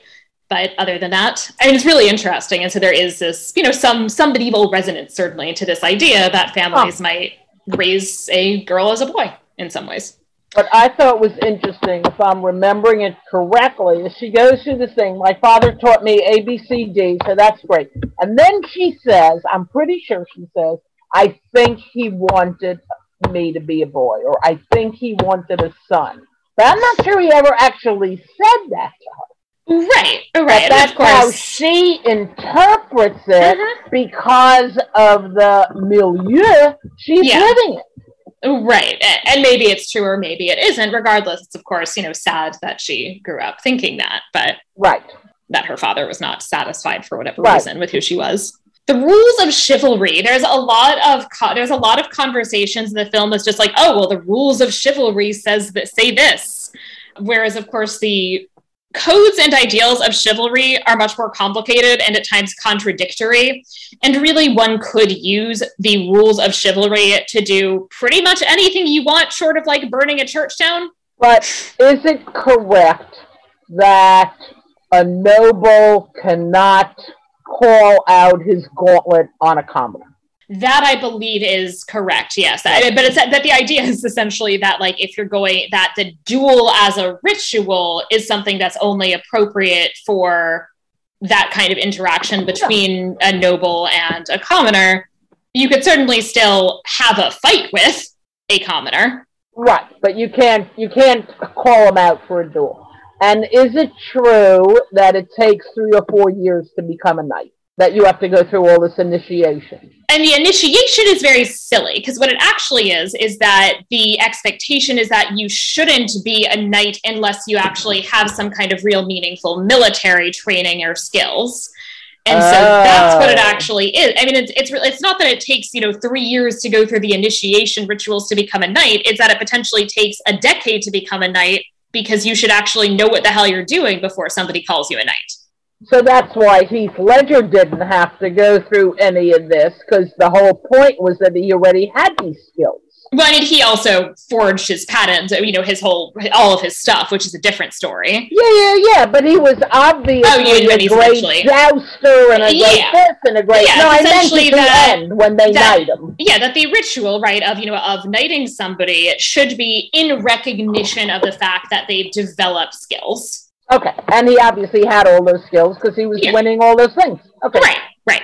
And of course, well, you know, there are duels. The idea that a king would leave up the marriage of his only child to how does this duel turn out?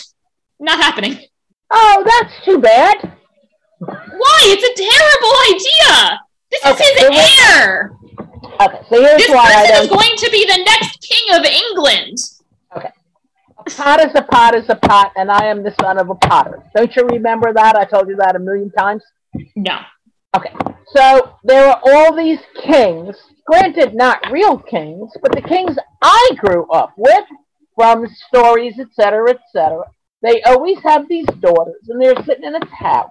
And then the king says, whoever can do A, B, C, or D, he can marry my daughter. It's in medieval literature. I mean, that's Yeah, like, okay. you know, like that's in like Chaucer's A Knight's Tale has that idea, right? That there's going to be this Yeah. combat for the hand of his daughter. So it's something that's coming out of literature.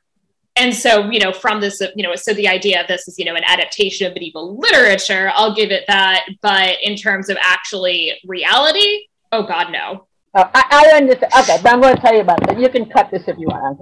But at any rate, so this king had a daughter, and he put her in a pot, and he said, "Okay, the pot is sealed, and um, whoever can get her out of the pot can marry." So all these like magicians came, and they did spells, and nobody could get her out.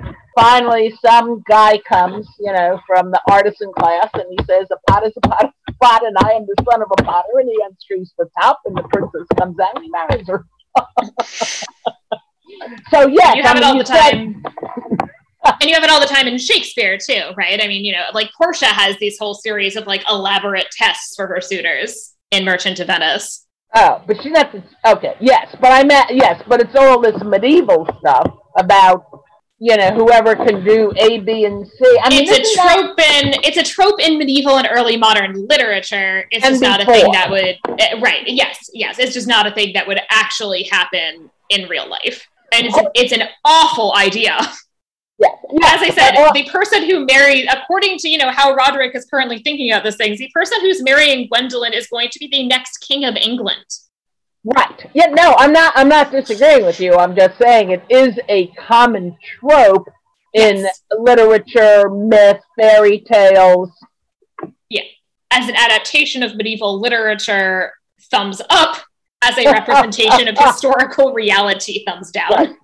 I will say and then finally, I just want to say a word about politics and infants on the throne. And that there certainly are young children, of course, who become king. So, you know, Henry VI of England is less than a year old, but he becomes king in 1422. Richard Jama the, First. Hmm? Richard the Second. Yes, Richard II is quite young. Uh, Jaume I of Aragon is five. Louis IX of France is 12. So it certainly happens nobody thinks this is like a good idea. And a terrible very, idea. Uh, yeah, that there it's very it's pretty much always associated with uh, rebellion and unrest because people nobles think that they can get away with it while there's basically a child running the country, you know, with the support of the you know regents, etc. Right. No, it's a terrible idea it's a terrible idea. And so, especially in this volatile political situation, this is an infant. I mean, you know, it's it's one thing with these people we've mentioned, right? Who their father died in a con- in the context of I mean, well, more complicated in terms of Henry VI, but otherwise, you know, their father died in the context of a relatively kind of stable monarchic situation. And so, you know, fine, like this is the heir, that person gets to be king. In this particular situation where this kid's entire family has been wiped out, putting him on the throne as an infant as opposed to waiting for him like waiting 20 years for him to grow up in the woods is such a bad idea. Who was the queen that was regent for her son forever? Uh, blanche of castile. Oh. was it blanche of castile for louis ix of france. The other thing is eleanor's has, granddaughter. Well everybody's eleanor's granddaughter.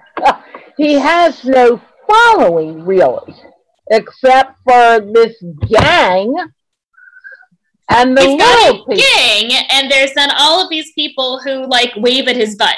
But we don't really have a sense of what happened to all the people that were loyal to the royal family. It can't only be these outlaws. Well, I think that's the scene where they're displaying the purple pimpernel on the posterior, I thought some of the people they're displaying it to are people who are supposed to be loyalists. Who, oh, okay. So I think those people do exist, but at the same time, presumably this, these other people also have a following. They can't have killed all of them. That's what I'm saying. There's really no.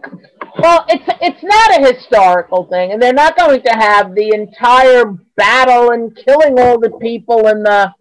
No you know, and then chasing the true followers out of. I mean, you know, we have enough of a build up before we get to the main yes, Just you know, and it for... is a comedy. It is a musical mm-hmm. comedy. So, but just everybody for thinks, this podcast sharing but, that yeah. it is not a realistic scenario. But per- for purposes of the movie, you really do get the feeling, like you said, that most of the people in that court are very happy to have the real royal family back.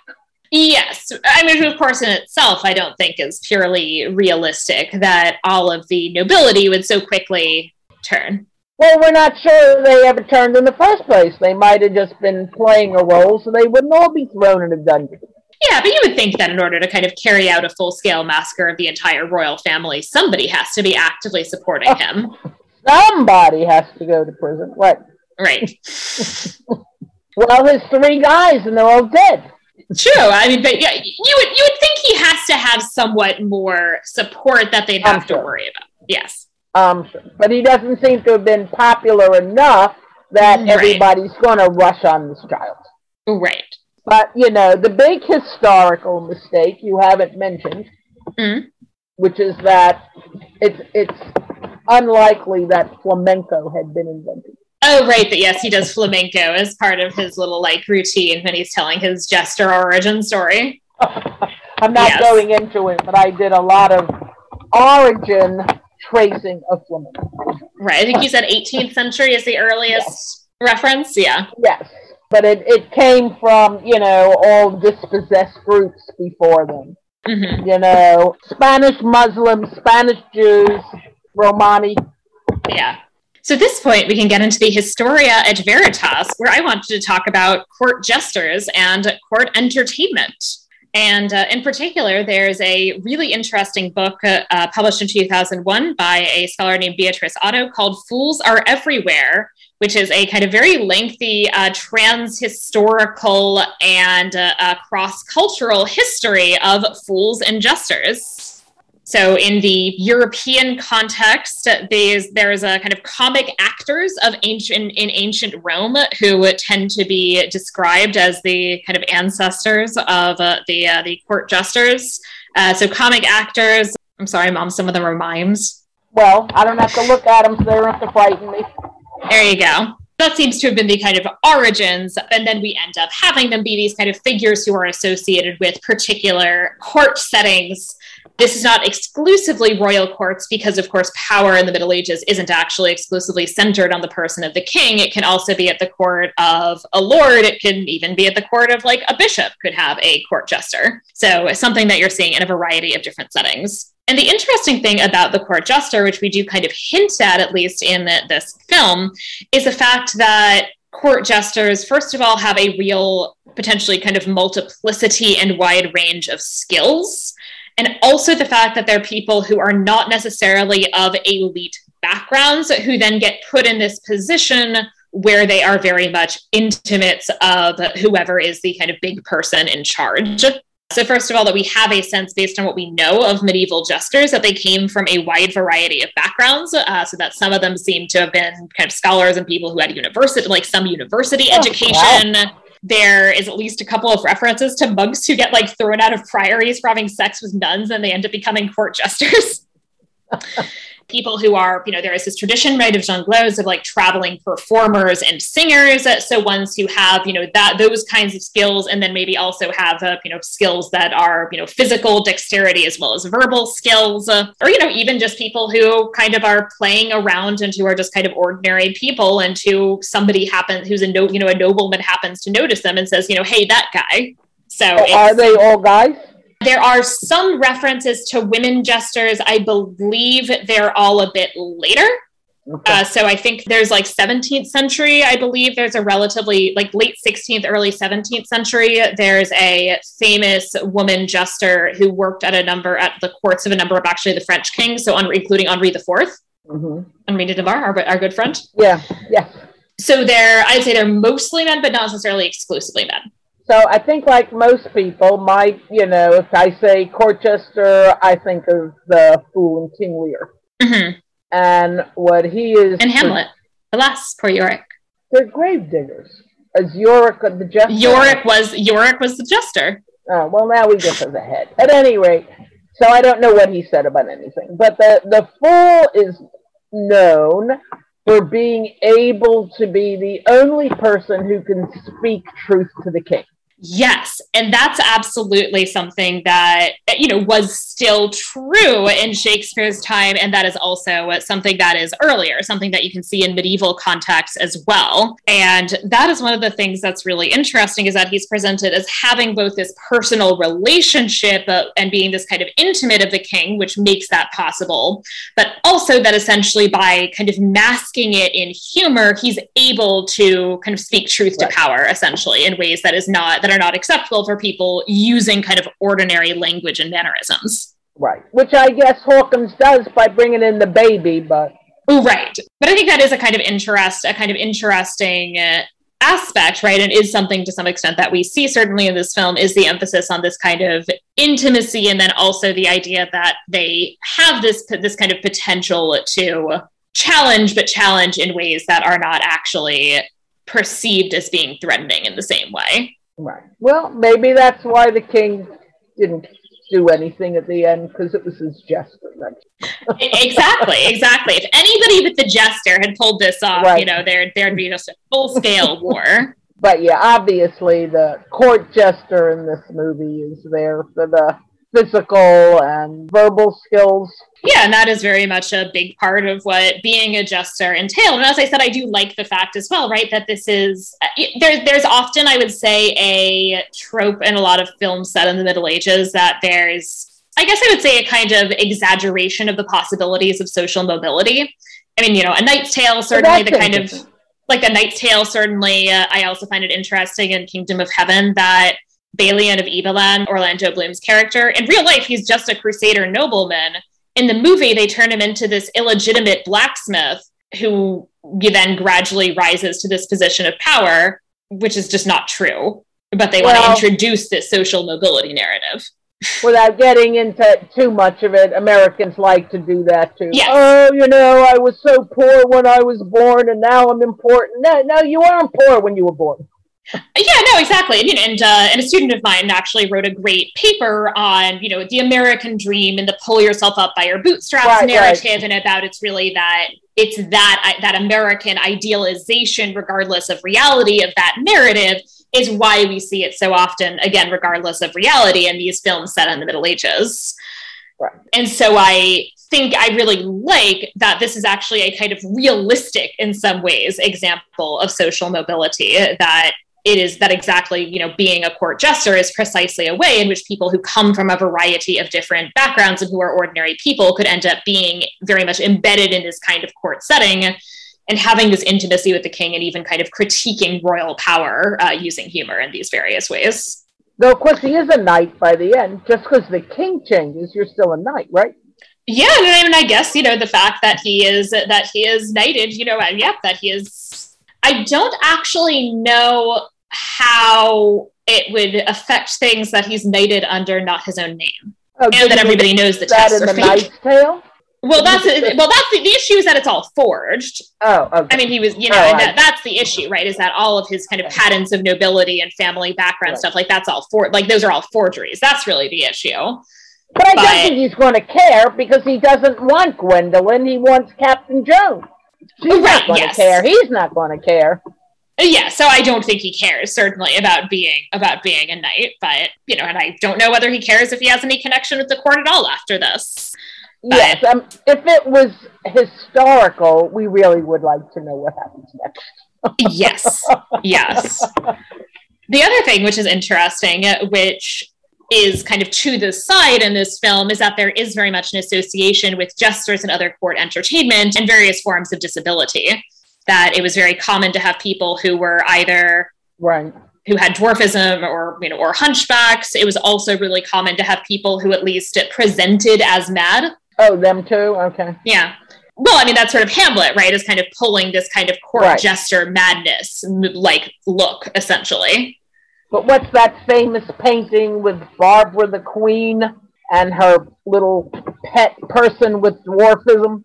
And it's the whole royal family. Oh, uh huh. Yeah, that yeah. this is uh, you know, and that and that also you know is is relatively common that you know there are especially in the early modern period the quote court dwarfs um, that you right, have right, people right. who you know are are brought in essentially as uh, in part to kind of be be displayed. Oh, absolutely. Yeah. So there is that association, uh, which the film uh, touches on to an extent, of course, with this uh, with this group of little people who are included as well, although it's not the the primary focus of the film. No, I thought the focus of the little people was that you know don't disregard them, mm-hmm. and you know you really might need them, and they're really, really, really capable.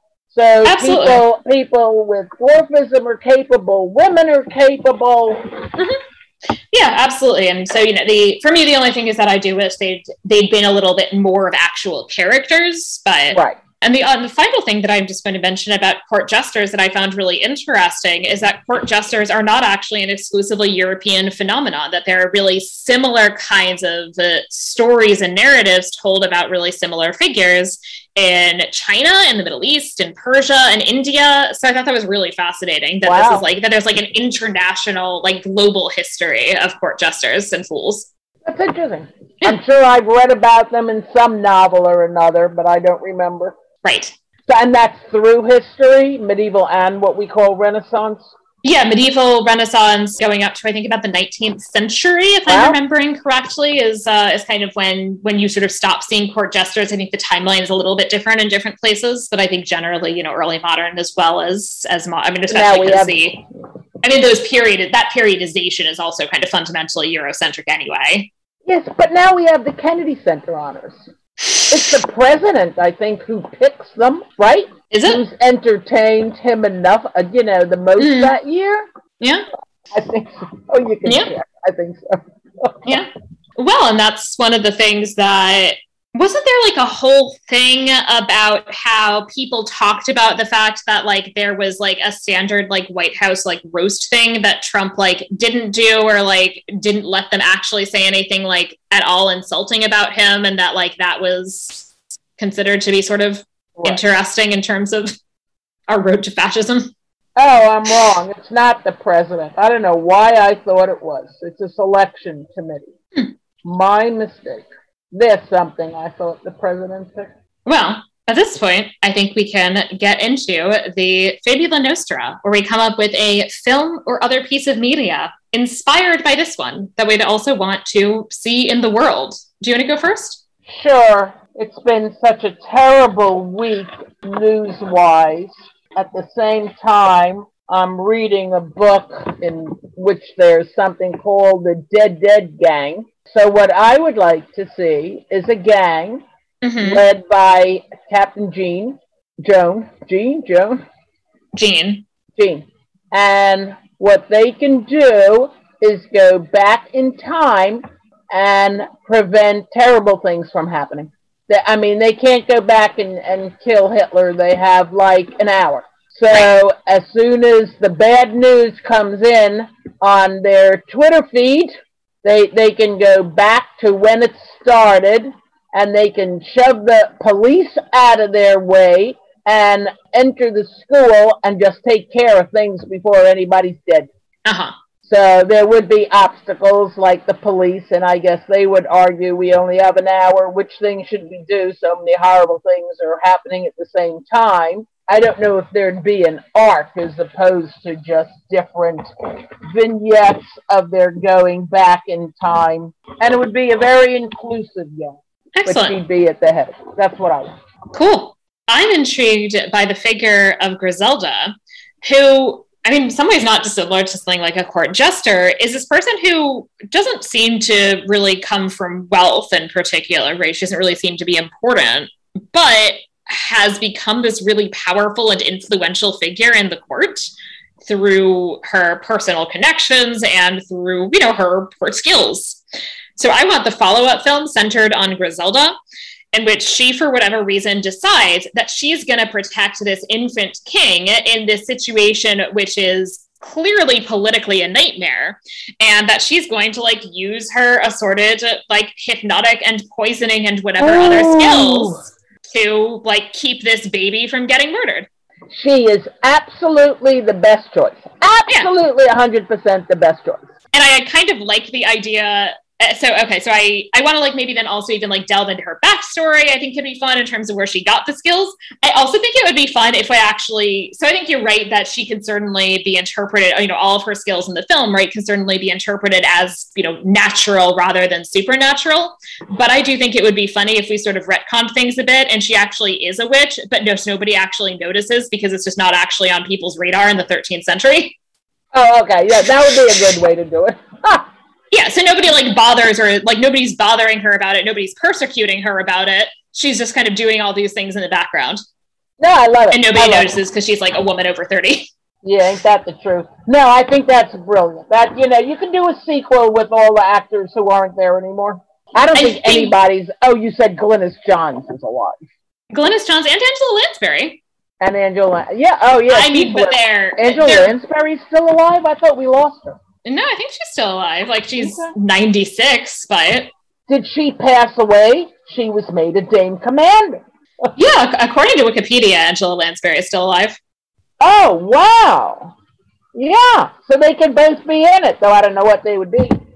I, I think we might have to recast uh, a number of the the central roles, but I think it would be great for them for uh, for Angela Lansbury and Glynis Johns to both like be be in the movie as like you know they can like pop in as like ladies in waiting or something. Yeah, they could certainly do cameos.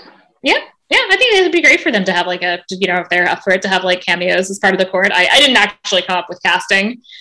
I, I failed on that, but Oh, I it- didn't even think about it. I'm sorry. Yeah, it's okay. As I, as I said, I, I didn't either. It's gonna be fun. I think that'd be great. I think you Yeah. should like get somebody to angel you, roll you, back roll you, whatever Yeah. the term is. A- angel invest me or bankroll me. Yeah. So at this point, we can rate the film on a scale of one to five based on whatever subjective criteria we see fit. I I'm gonna give it a four. I think there are legit ableism issues in terms of the way in which some disabilities are used for jokes. And I think that while on the one hand, I like that the little people are given something to do, I do think on the one hand they're they're kind of instrumental but not really characters, which I think is sort of unfortunate. On the I- other hand, neither is the black fox. No, I mean, he at least has a name. I mean, or a title. And, and he at least has an individual designation. He has an individual designation. He doesn't have a name. No, you're right. He technically, according to my standings on this podcast, he does not have a name. He has a title, just a title, but he's he is more of a individualized character. That they're not really individualized characters. They're they're kind of a group entity. You know, so that's the kind of one I think sort of downside, especially like for a film from 1955. I think the the gender politics are good. There are historical issues, but they're mostly quibbles that I think can be justified by the fact that this is comedic and fairy tale esque, as opposed, and it's not really, I think, intended to be, in fact, authentic or realistic. Right. So yeah, I'll, I'm going to give it a four, which which is pretty good for this podcast. I, as you know, I'm a very harsh critic. I think like. Lord of the Rings is like one of the very few things that's gotten to five. Ah, you didn't give Wheel of Time a five? The book, yeah, I gave uh, The book. Lord of the Rings and Wheel of T- Wheel of Time and BBC Merlin. I think might be the only fives. Well, I'm going to give it a five. Partly because while I hear what you say about the little people, I cringed so much when I saw them in the credits, let alone the Zouaves. And then I was shocked that, except for the critique that they're not individualized, I thought that was like a great use you know, that they were put to good use, that they were given a very important role, even though it was a role as a group. So that worked out much better than I had anticipated.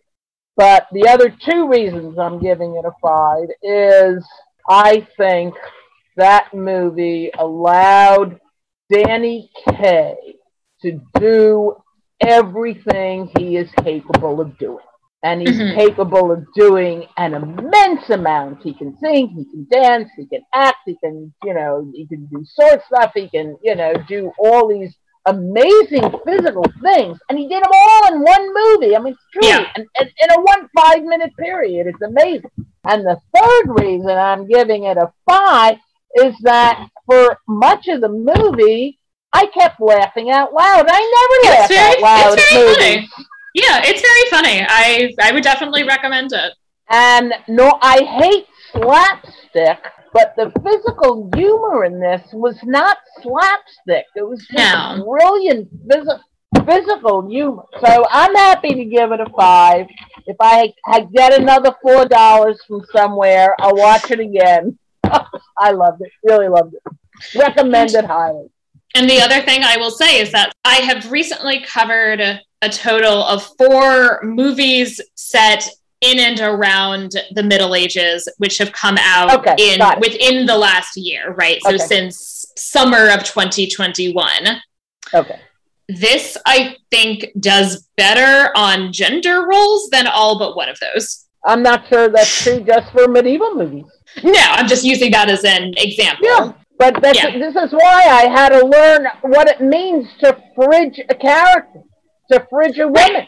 You know, I know what it meant, but it's in every single damn movie and TV show. Let's have some women here so we can kill them. There's that. There's also of two of those films that I'm thinking of are films where they have a female character whose really only purpose is to be a love interest. She has no clear motivations aside from a lot wanting to be with and help this guy in his goals. Right. I've been unimpressed by that. And this, you know, so obviously Jean is a love interest, but she's got her own stuff going on. Right. And she puts off being a love interest until she takes care of the Yes. things that need to be taken care of immediately. Yeah, he's very clearly her secondary, her secondary priority. She's very Right. clearly prioritizing her other, you know, personal goals and aims over, you know, over this guy. You know, she likes him, but he's, Right. you know, he's not her top priority. And I and I think And that's she- really great. And she does take certain risks to save his life. Not that. Uh, yeah, I mean, and I don't think that's a yeah. It's just that there are, you know, that I'm thinking of that there are examples right where there's really nothing the character does which isn't fundamentally about the guy that they're into. And this is Right, a problem no. that I have uh, with the love interest in Green Knight. This is a problem that I have with the love interest in Northman, and it's not a problem here. No, I, I think yeah. No, I think the poli- gender politics politics are pretty good. Yeah, Very they're good. really surprisingly good for the 1950s. Yeah. Well, for any time. Uh, yeah, yeah, no, exactly. But you know, especially for the 1950s, and as I said, even like as like today, it weirdly holds up better than movies made five minutes ago. Right. And I'm sure So- that's done on purpose. yeah, you mean in terms of the movies now, or in terms of this? Yes. Yeah. Well, both probably. Well, well, But I, I did mean that the ones done on purpose um, are Yeah. now the contemporary ones. Yeah. So mom, thank you so much for guesting. My pleasure. My pleasure. Are there places where the listeners can find you on the internet? I have a Twitter account, probably under my real name, a Facebook account, ditto ditto. All right.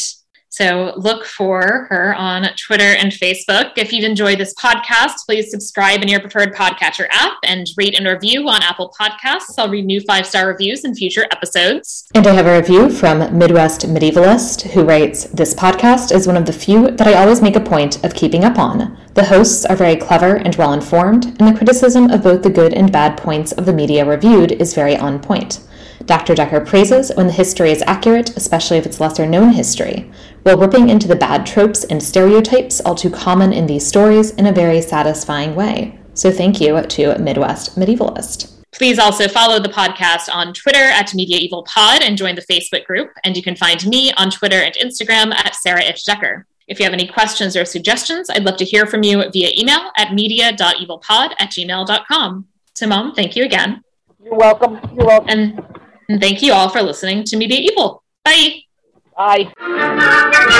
Life could not better be on a medieval spree. Nights full of chivalry, villains full of villainy. You'll see as you suspect, maidens fair and silks bedecked, each tried and true effect. For the umpteenth time we resurrect.